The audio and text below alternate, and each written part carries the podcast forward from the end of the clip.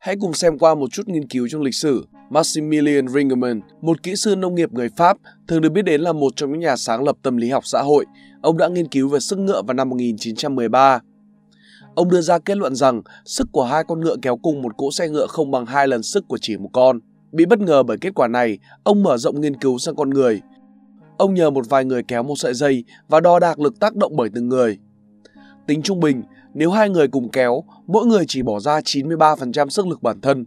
Khi có 3 người kéo thì còn 85% và với 8 người thì chỉ còn 49%. Và nghiên cứu của giáo sư Bip Lantane và các cộng sự, ông yêu cầu mọi người cổ vũ, hò reo và vỗ tay càng to càng tốt. Khi mọi người ở trong những nhóm 6 người thì họ chỉ hét bằng 1 phần 3 khả năng của họ. Vậy điều gì đã gây ra sự chênh lệch đáng kể như vậy? Khoa học gọi đây là hiệu ứng lười nhác tập thể. Hiệu ứng này xảy ra khi hiệu suất cá nhân không được trực tiếp trông thấy, nó hòa lẫn vào nỗ lực tập thể. Hiệu ứng này xảy ra rất nhiều trong cuộc sống và đặc biệt trong các môn thể thao mang tính tập thể cao. Họ lười nhác vì họ ỉ lại vào tập thể, ỉ lại vào các đồng đội của mình. ỉ lại là một hành vi hợp lý. Tại sao người ta phải đầu tư mọi năng lượng của mình trong khi chỉ một phần cũng đủ để có thể giúp cho đồng đội?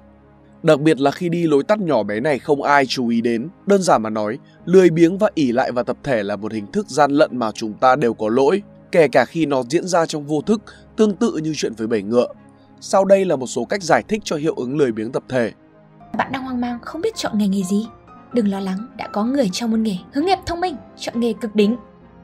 Kỳ vọng vào người khác lười biếng Cho dù ý thức hay vô thức, con người nói với bản thân họ mọi người sẽ lười biếng một chút, do đó tôi cũng sẽ lười một chút, vì thật không công bằng nếu tôi làm việc nhiều hơn những người khác.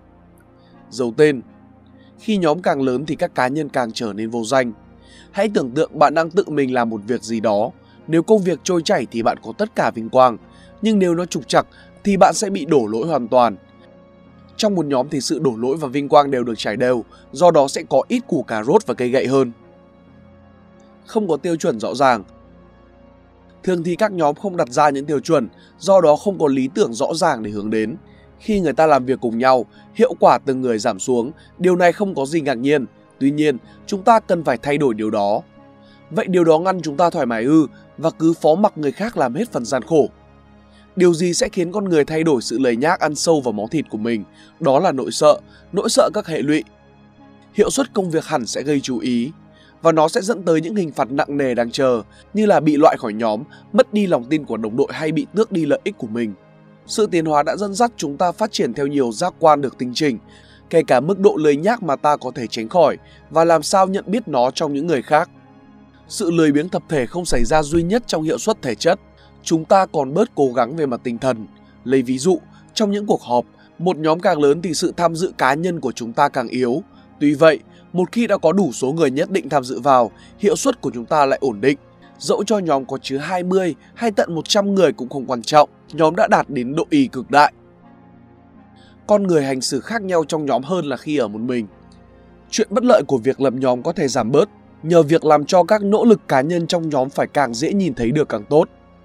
Khi nhìn thấy được nỗ lực của mình, các thành viên trong nhóm có thể cạnh tranh để được công nhận công sức của mình.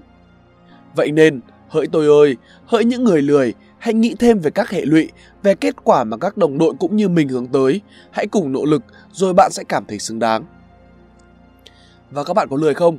Hôm nay tôi chọn edit một clip ngắn như này cũng là vì tôi lười đấy. Hãy chia sẻ những cảm nhận của các bạn ở dưới phần comment nhé. Nếu các bạn thích video này, hãy like và share để ủng hộ chúng mình. Đừng quên bấm nút subscribe và nút chuông bên cạnh để không bỏ lỡ video nào bọn mình ra trong tương lai. Cảm ơn các bạn đã lắng nghe. Đây là Spy Room, còn mình là Pink Dot. See ya!